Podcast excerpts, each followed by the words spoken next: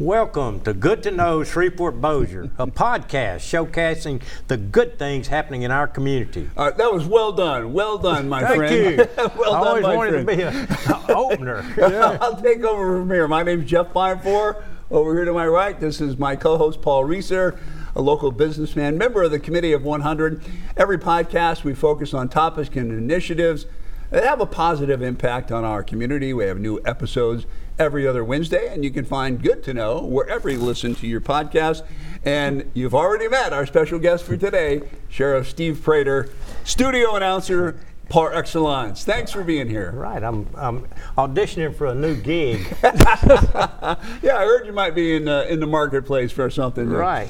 Take, take it away, my friend. Well, uh, uh, as per usual. Now, Yeah. usually I do the introduction, and Jeff is always shocked at the, the caliber of guests that we get on. So I was going to say, you're not going to believe. Will you believe me when I say you won't believe who we have on today? Today, I believe you. Because you can see him. But weren't you shocked? I thought that was pretty cool, Louis. Uh, Yeah, for, thanks for, for, you to thanks do for the jumping opener. in, and well, y'all definitely we have a job 40 for of you. these already, Is that how many we've had? There's It's about been a 40 of them, bunch. yes, and I, it's the first time I've been invited, so that tells me my importance. we had to practice. We had to get up to speed. So, speaking of being around a long time, uh, I mean, you've been in law enforcement for a very long time. You were Right. the chief of police of uh, Shreveport for 10 years, all during the 90s. right. Ran for sheriff and won on your very first time out, uh, Right. Caddo Parish Sheriff, by 80 percent. You had 80 Right. percent of the vote, and Wow. you've been sheriff ever since. That's 23 years if you're counting, Jeff. Right. Uh, is that modern math? I'm sorry, you lost me But there. and I, and I hear you're not going to run next time, so I want to find out all about being a sheriff and why you're not running next time. Well, I'll start from the why I'm not running next time, and I, I want to go out on top, and I'm and I'm on top. Uh, Yes, I sir. think with the popularity and with the people like uh, the logic that I bring to a conversation. They like the common sense, and they like to. People want to hear that. They want to hear the truth. You're a straight shooter. That's my take right. on it. And and I, I, my job is different from other type jobs where you could maybe say I want to start working part time, and then I want to I might retire next year or something. Mine Mm-hmm. comes in four year slots. I didn't want to leave in the middle of a term. If I signed up now and got elected, that would basically put you five more years of of agreeing to work. Mm-hmm. Um, and so that had a lot to do with it. I've been doing this in law enforcement now about 51 years. And, the, and that's a long that's a long career. Yes, You know, you hear people all the time. I heard about an FBI agent that retired after 20 years, a long 20 year career. Yeah, really. Something, and I'm thinking, good gracious, you just you still a rookie. and uh, and and so I decided at that point I wasn't going to run. And, and so that's uh, that's what made my decision. Yeah, I've been doing this broadcasting thing, uh, cl- pushing on 50 years now. Right. Yeah, so I know what you're talking about. and I don't want to stop. So if anybody's listening and you got a good good job for me that you might think I might enjoy, I'm willing to do that. I'm willing to look at something. Well, I wouldn't be surprised if George Servin runs down Yeah, here because your Yeah. introduction I might was have something there. fantastic. I'd love to be an investigative reporter because I know where the bodies are There you buried. go, man. I think we might have something there for you. Uh, talk to me about the difference between being a, a police officer or police chief and uh, and the sheriff. What what are the and being a sheriff is uh, goes well beyond just being a law enforcement officer, right? Right. There's a lot more than that. When you when I was a, I went to work for the Shreveport Police Department. I'd gone to college. I had a vocational rehabilitation scholarship, which was an old type of scholarship that they used to have because I'd broken the ball joints of my toes playing football at Northwood. And the coroner there, the coroner was our team doctor, which should have been a clue. but Yeah. but he uh, he injected with Novocaine before every game. Well, anyway, they didn't grow back right or something, and and they, they I mean, no problem now. But uh, but I got a scholarship. I went to LSU. I played around at LSU on this scholarship. I didn't apply myself. LSU Baton Rouge, the in first Baton uh, yes. Rouge. uh, I played and played and played until finally had a little accident. Uh, you know, which I won't talk a whole lot about. Had a that was a long time ago. Come on. had a little accident. My father announced to me that I was coming home and and uh, that I was going to grow up before I go back to college. And he said, I got a job for you. that I'm going to get you on the Shreveport Police Department. And I, I immediately said, the Shreveport Police Department. And back then, that was like Smokey and the Bandit days and Yeah. all. Yeah. And all Yeah. policemen were, were overweight and stupid. And, and you know, in, in my, you know, not, In your that mind, wasn't yeah. true, but Yeah. that's the Yeah. perception from college boy to that. And I said, oh my gosh. And got on the police department. I was scared to death of, I was as scared of my partner back then in the 70s as I was the bad guys. I got so you. I was kind of, but anyway, I fell in love with the job. It was perfect, what I wanted. You're helping people, you're outside, it's Mm-hmm. exciting. And I just fell in love and decided I was going to do everything just right, the way I was trained, the way I was raised. Okay, that's good. And so I kept a good reputation, good enough to where I was selected to be the police chief as a sergeant. Uh, Hazel Beard selected me out of 42 people, in a, and a, I had applied, and I got promoted around all of my bosses. And under civil service, it's it's you, a whole lot different than being the sheriff. Uh, civil Right. service, it was very difficult. And then me going over all my bosses, I had a few of them that resisted, and I made a lot of Well, demotions. let, and us go back just one second because social media, even though we think now it's just, well, social media is a brand new thing and, and rumors and bullies or whatever. It's interesting though because it it's a rumor that what, what you told me earlier that uh, that you heard about Hazel Beard. Oh, that wasn't aunt. me. That wasn't me. Well, we saw it on the Wikipedia page. Okay, right. You Yeah. read it. You Yeah. just and uh, and so we're like, is, is that true? Because a lot of people say, well, he he got in so quick because Hazel Beard was his, his aunt. Is that is that true? No, I didn't. I, first time I met Hazel Beard was during the interview process after Okay. I'd already signed up to be the, the you know, take the test and, and apply for the. So police rumors aren't a brand new So thing. listen, I, Yeah. uh, we've established a couple things in your last line of questioning. One, he's a straight shooter, and B, you would never be a good reporter because you had that completely twisted around. But we'll just go with it. That's right. the bottom line is you weren't related to Hazel Beard, right? That's right. Well, Well, in our research, I thought that we had discussed that, but I, Oh, I must have been mistaken. Okay. and I just fell into law enforcement basically, and realize that you know, and, and I've got a strong faith, and I think that when you say you fell into something, I, I, you know, I give God a lot of credit for for falling me into that, or, or pushing me into that, or or blessing me when I got there, because I have truly been so mm. fortunate. Eh, you know, with the people that I surrounded, I didn't do anything. I just was able to surround myself Yeah. with people that lifted me up. T- Tell us about some of the main differences between being a police chief and being the sheriff. Police chief is, is a very difficult job. Police chief, you answer to the mayor and the CAO. Okay? Uh-huh. That's very difficult. I'd much rather be like the sheriff and answer to 250,000 people. okay? Cause, because basically you stand in front of the city council. The city council asks you, or, or the mayor, let's start over, the mayor asks you what you need for your budget, for instance. Mm-hmm. And so you submit something and they say, oh, you don't need this, you don't, this is what you really need. And, and so you go through this process. And then you get in front of the council and the council says, is this really what you need? And you're thinking, no, it isn't, but my boss said this is what I need. yeah. So it's a very difficult. Mm. You throw in the difficulties of, there's a lot more politics in being the police chief than there is in being a sheriff. That's see, see, that's interesting because being a sheriff, you're elected, and therefore that's a political position, and you're not elected as the police chief. Right, you're, but as the sheriff, you're autonomous. Um, one thing, one thing, when you're the police chief, it's kind of odd. When you're the police chief and you go to some churches, then you'll be invited to go and you'll speak from the floor where a little podium is. Okay. As sheriff, I immediately was invited to come up to the top and speak from Okay. the. I mean, it, I guess it goes back to the old days about the high sheriff or something. But Yeah. the sheriff is, uh, even though the jobs are basically, there's a lot of similarities. There's a lot more you do as sheriff that's not law enforcement. But the jobs, you got the same number of deputies as you do police officers. Uh, you've got the same problems that come up, the same uh, situation, but you don't have civil service as the sheriff, which you don't have any kind of union. Uh, union negotiations or anything like that as the sheriff.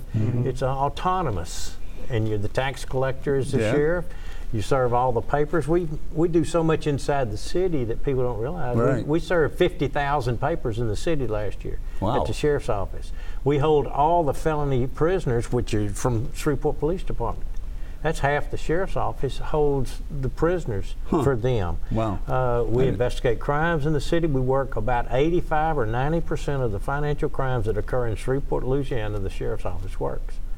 So there's we do all sorts. That's only the very beginning of the list of things we do for the. And for when you the say serve papers, you're talking about subpoenas and, Yeah. for instance, if the Shreveport police arrest a burglar on Looney Street, okay, or Gilbert Street, wherever street you might be familiar with. he lives on Looney Street, but that's a whole other thing. You arrest the burglar there. The Shreveport police take it to the to the jail, and they're immediately transferred over to the sheriff's jail. The sheriff then does everything to do with that prisoner. Takes him to court, uh, feeds, clothes, and does all that. The sheriff delivers all the subpoenas to all the people that are involved in that case, including the Shreveport police. The sheriff protects the courtrooms where he has tried. Uh, the sheriff transports him back and forth to jail. So the, all these things are for a case that was made in the city, and all the city did, not city police, they arrested him and investigated it, certainly, but we did everything else. And so people don't realize that. They don't realize how closely we work with the Shreveport Police Department every day. Uh, so talk to me about you. How long? Been in this 50 years, Mm-hmm. law enforcement. What are some of the memorable cases that you worked on, or memorable moments? What types of things stick in your mind over the course of Golly, You got so many that I remember and so many I don't want to remember. and, uh, Tell us the ones you don't want to remember. well, I, I mean, when you, you can imagine, um, for because for 17 years I worked homicides, and at the time I was in actually working homicides. We were having 60 and 70 homicides a year, just like now. So, Yeah, so it would be say. nothing. It would be nothing to work 36 hours straight, go home, eat, take a shower, sleep, then come back and do it again yeah. you know, constantly. Uh, sex crimes, set up the first sex crimes unit. At the time, it was whoever, whoever happened to draw the case, you know. And, and I went to my supervisor and said, "This isn't fair. These ladies, they, you need somebody trained to do Right. this." So we started a sex crimes unit. But I remember all, I remember all those. I remember the. Uh, the Highland rapes, uh, which was a lot of people don't even remember those from back in the day, but uh, but we had uh, it had 13 rapes in the Highland area, my. and I was fortunate enough to be the one to, to solve and catch that guy, along with a whole team of people. Uh, Danny Goodson's his name. He's still in jail. And, uh, and, and so there, I got so many memorable cases that I worked on, and so many things like uh, Safety Town, where we've had 80,000 second graders go through there, and it's a community project out on. I mean, it, it runs the whole gamut Yeah. from making the Caddo Parish Sheriff's Office the best place possible, uh, best uh, government agency anywhere around, most responsive, most transparent. Uh, from Yeah. doing that to working homicide Yeah. and rape cases. You run the yeah, you run the full game. Talk to talk to us a little bit about that safety town. I mean, you hear about it all the time, and that's a pretty neat thing for the, the Mm-hmm. It community. is. It's a very neat thing, and it's something that we have no idea how many lives we've saved uh, because of second graders and older kids too, all the way up through high school that we have programs out there for. But the second graders, they learn all about water safety and gun safety. That's a curriculum that's very important. About how to call 911, about how to. Um, uh, about w- severe weather, what to do in the case of severe weather. Uh, but like I say, it's a community resources out there. I mean, there's all these little houses and their cars and all Yeah. sorts of things they learn. Uh, I'm, I'm very proud of that, and and uh, That's I know pretty we've neat. saved I, lives. I, I out think there. it's really neat.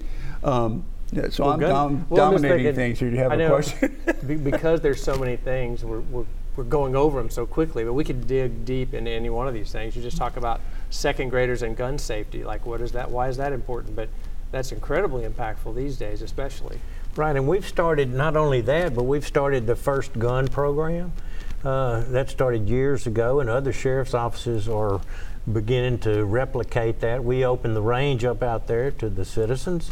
Uh, and so where they can go out there and, and sight in their hunting rifles and things like that under Mm-hmm. supervision if they need help, and that way we don't get as many calls in the neighborhoods, and you know, in the rural areas about people hearing shots. We have the uh, the survival courses for kids where they learn how to, you know, a summer camp where they go out there and they shoot 22s and learn about that, and they learn how to how to carve and how to do things with knives and how to mm-hmm. tie knots and how to do all of that. So there's a lot that we do for kids besides just Sheriff Safety Town. We have these summer camps. The Boy Scout camp, that's always a good Yeah. good way for the You guys young- are involved with that too, huh? yeah, we host a, a Boy Scout camp every every summer, and we have about 80 kids, and, That's and, great. That, and they spend the night first. Many of them Yeah. never been in the woods before, and, Yeah. and some of them have never spent the night in a tent or outside away from their parents, and Yeah, it's, that's it's cool. amazing. The, I understand you're an Eagle Scout, so that maybe Yes. is something that's very personal to you. It is. I'm a uh, Boy Scouts is, is close to my heart. Uh, I think it. I think it established with me a, a lot of the value system, in, in, Yeah. in addition to the skills. Sure. Uh, you know, going to Camp Odyssey and swimming the mile swim and canoe and learning all that. Oh, I did that. I went to Camp Joy. That was in Illinois. Did you do that? It was joy until you got there, and then And then it was Camp Misery. That's right. But I mean, some of uh, some of my fondest memories are being with my grandpa out on his farm in Arkansas, shooting a 22. Right, Uh, you know, he didn't shoot at anything, uh, maybe a tree or something, but uh, I just loved doing that. That was cool. I think all kids need to do stuff like that. yeah, we love we love the camping. Yeah. You're, so you're very popular um, as a sheriff, and you've won. Like I said, the very first time you won 80% of the vote, and you continue to have landslide victory every time. And you were a lot of people wanting you to run again this time. I understand you already raised a lot of money, and a lot of people Right. were anticipating another landslide. So why do you think you were so popular, or why have you been so popular?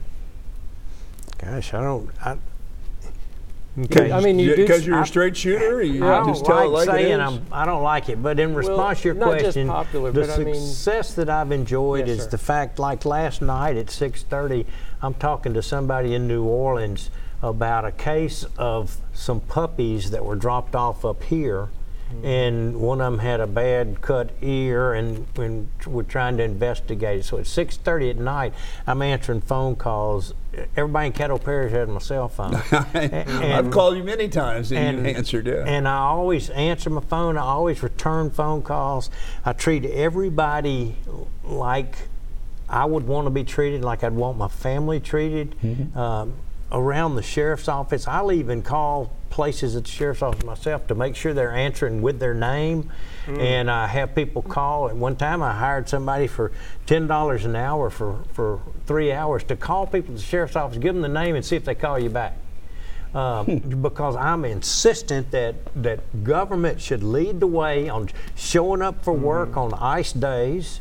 I mean, if you can get to Channel Three or you can get to the Circle K and make and make coffee Right. for the deputies, Right. then then by golly, the sheriff's office should show up at work. And so that's the kind of logic that I apply to so many things. I think the government has too many holidays. I think we, uh, I think the government, when you go to work for government, you ought to realize that you're you're offering yourself up, and so it's different. Me being the sheriff is a whole lot different than being the CAO or the president of a seventy million dollar company. That's what mm-hmm. my budget is yeah. Mm-hmm. it's a whole lot different because I work for all of you. My mm-hmm. job isn't to make a profit. My job is to to Yeah. do what I do, and that's what I've always thought. Now, one, one of the jobs that you have as the sheriff is to run a jail. Right. And I, I know that's getting to be a tougher and tougher proposition. Talk about that. Well, y- y- you know, I think it's no secret that that one thing that people can expect out of me is that I'm very passionate about law enforcement. I'm passionate about keeping people safe, and I'm passionate about common sense and logical decisions, especially when it involves taxpayer money. You know, tough on crime, careful with your money. That's always been my saying, and and. Uh, and the jail, right now, we have about 1,400 people in the jail as of today. Uh, and, and the jail was built for 1,070. So we're way over what we should Yeah. have. Of those that are out there, we have over a thousand that are awaiting trial. Wow. awaiting trial. We have one that's out there almost five years awaiting trial. We have 80 that have over two years awaiting trial. 80 people. Uh, you can look on our app or our website and you can see for yourself. I've got a running clock on each one of the inmates to show how long they've been waiting for trial to come. Now that's wrong. It's costing the citizens of Caddo Parish a lot of money and it's bogging down the system. The courts are so slow to get somebody processed through. And I'm not being critical of any one individual or one other agency mm-hmm. or anything. I'm just telling you the criminal justice system is ground to a halt. Mm-hmm. And it's not because of additional arrests. People think immediately, well, there's a lot more crime now, so we're arresting more so they can't get through the system. We're booking far less people at CCC every year than in the past, and we've got far more people awaiting trial. So that common sense tells you, and the Department of Justice will tell you, that that's the length of stay for pretrial inmates is Yeah. far too long. Now we need to do something about the court system, whether that's more judges, more DAs, more defense attorneys, uh, more space at the courthouse, something. But we're we got to do something. Yeah, And it's I, I know you're. our I- I, know you're passionate about it, and then the other thing I wanted to bring up was the 2017 uh, criminal justice criminal reinvention, justice, or whatever, whatever. it was Justice like reinvestment, Rein- reinvestment, which yeah. we've not received a penny, a penny from. Remember, it was going to we were going to save money by getting rid of these inmates. We've not received a penny, and we're a large jurisdiction Mm-hmm. in justice reinvestment. But we have received violent criminals that have gotten out early because of justice reinvestment that have reoffended. Justice reinvestment has made Louisiana and Caddo Parish a more dangerous place. Mm-hmm. Wow. Now, I, I, I can say that again, but I know that you can. You know, I mean, I know you heard me. It has sir. made us a more dangerous place, and it did not affect just nonviolent criminals. The act plainly says that it reduced the length of time that a violent criminals have to spend in jail. Yeah. And so mm-hmm. people that say it only affected nonviolent, I don't care who you are, you are you are lying. Mm-hmm. You, you're not just you're you're. You that's about Well- the nicest word I can call you. Well, you spoke out about it at the time. At the spoke time. out about it, and you're still speaking out against it. And you, Right. were, who was right? You were right. And the governor removed me from all state committees, and uh, Yep. from the, I was chairman of POST, and I was had I was very I was very proud of the fact that we had increased the number of hours of training for that's required in the state of Louisiana. Um, and I was proud of the fact we had done that, and the governor took me off of that, took me off the uh, uh, commission on law enforcement because he's he didn't like me saying these things. I didn't say anything personal against him. I'm just saying that that that was Well, it, Yeah. and you, you continue to say it's common sense. And when I listen to you, I mean, I don't have a lot of sense, but it seems like common sense to me too. And I know one of your biggest platforms is if a, if a criminal gets uh, rearrested or is found with a firearm when they should never have one, right. uh, they should really be in trouble. And Right. that seems like common sense. So, what is the roadblock that keeps that from happening? Well, there's there's too many too many times uh, they that that is convenient to offer a plea bargain. Uh, oh, we'll take an attempted possession of a firearm by a convicted felon. How do you attempt to possess a firearm? you know, uh, they'll take an attempted. They'll drop that charge. They will drop the charge if you're arrested for cocaine and a gun. That's two separate charges. It's called an enhanced penalty. They'll drop the gun charge and charge you with the cocaine, let you plead to, and you get a suspended sentence. I'm saying, and the major chiefs and the major sheriff's associations in the United States say the same thing. This didn't come from just me. If you treat every illegal possession of a firearm charge seriously, if you would take it seriously, then crime will go down, violent crime will go down. That doesn't mean you put them in jail the rest of their lives. Mm-hmm. That means you just know you don't barter with that. Yeah. Right mm-hmm. now, right now, that's what you barter with. Well, that's the very thing you shouldn't be bartering with the firearm charge. I mean, you get out of jail and you're a felon. I mean, one of the things that's not real hard, even even somebody like me can understand. It says, "Do not, do not Yeah. own or come in contact with a firearm." You can't mm-hmm. do that. When you immediately go out and get a firearm. Well, does that tell you that the person is not going to follow the rules? It does me. Yeah. Mm-hmm. And common sense says that's those people there go to jail, and you see, and, and justice reinvestment cut that penalty by half. Hmm. Okay. Look, I, Anyway. obviously you. I think I'm we can passionate, solve the sorry. country's Yeah, problem no, right here good. on Good to Know. no, Jeff, this, you know. no, this is. Uh, I, I, I appreciate the discussion. It is a discussion. challenge. I appreciate We'll your lighten it up. I'm sorry. No, no, No, that's no. fine. I'm, I'm, I appreciate your I'm passion liking and hearing that- about it. It's I- very enlightening to Yeah. me. We got about three minutes left. Let's pivot back to, I guess, some of the more enjoyable moments and t- take us through your decision not to run again. Okay, m- one of the big decisions is I have a team of people that, and I'll be the first to tell you, uh, you know, this isn't the Steve Prator show. It's it's Steve Prator's picked people that help him show. Sure. And and my team has decided to retire. A lot of them. I've been like Gary Parker, mm-hmm. okay, Joby Moore. I mean, they're mm-hmm. they're getting towards the end of when they can leave if they want mm-hmm. to. Jay Long, he's he, he- Cindy Chadwick. Uh, we all knew Cindy Chadwick, Yeah. and we got. I've got some replacements. Uh, you know, like Rod White's doing a good job, but still, I miss Cindy, and uh, and and I miss my my confidants. I miss those, and they're saying, Chef, we want you to run again and win again and all that, and and we'll stay in touch. And I'm saying, and I'm saying, no, no, y'all, y'all either with me or not. And uh, Right. and so I decided at that point, and then I had I had one little deal with my heart, which I'm in good shape and good health, and I go to the Y every other day, and so I'm in. That's not a problem. But I had a blockage, a 80% blockage on one of my mm-hmm. arteries, mm-hmm. and I tell you that just to say, go, if you got a symptom, go to the doctor, and they fixed that with a stent. And, and you know, mm-hmm. I think eight hours later, I was doing another news conference in Shreveport. I had driven back from Dallas after the stent. Wow. Uh, and so it was no big deal, and I'm 100 percent now. But uh, but that made me realize that at some point the world is going to end for Steve Prator or li- life here Yeah. on the planet. Yeah. And so uh, I made that decision. But now I'm thinking, did I do the right thing? I'm thinking, I'm thinking, what am I going to do to fill my days up? Because I'm too passionate about what I do or Well- anything I do. That's obvious from this discussion here. So Yeah, I'm I was too- just going to ask you, are you sure you want to Well, it's too late now. I- well, when I saw you walking in today, I'm like that. I mean, because I'd read on the Wikipedia page you're 70. Is that correct? Yeah. I wouldn't have believed it when I saw you walking in, just just spry, you know, coming in. But uh, but 70 years, a very long career. Like you say, most a lot of people make it 20.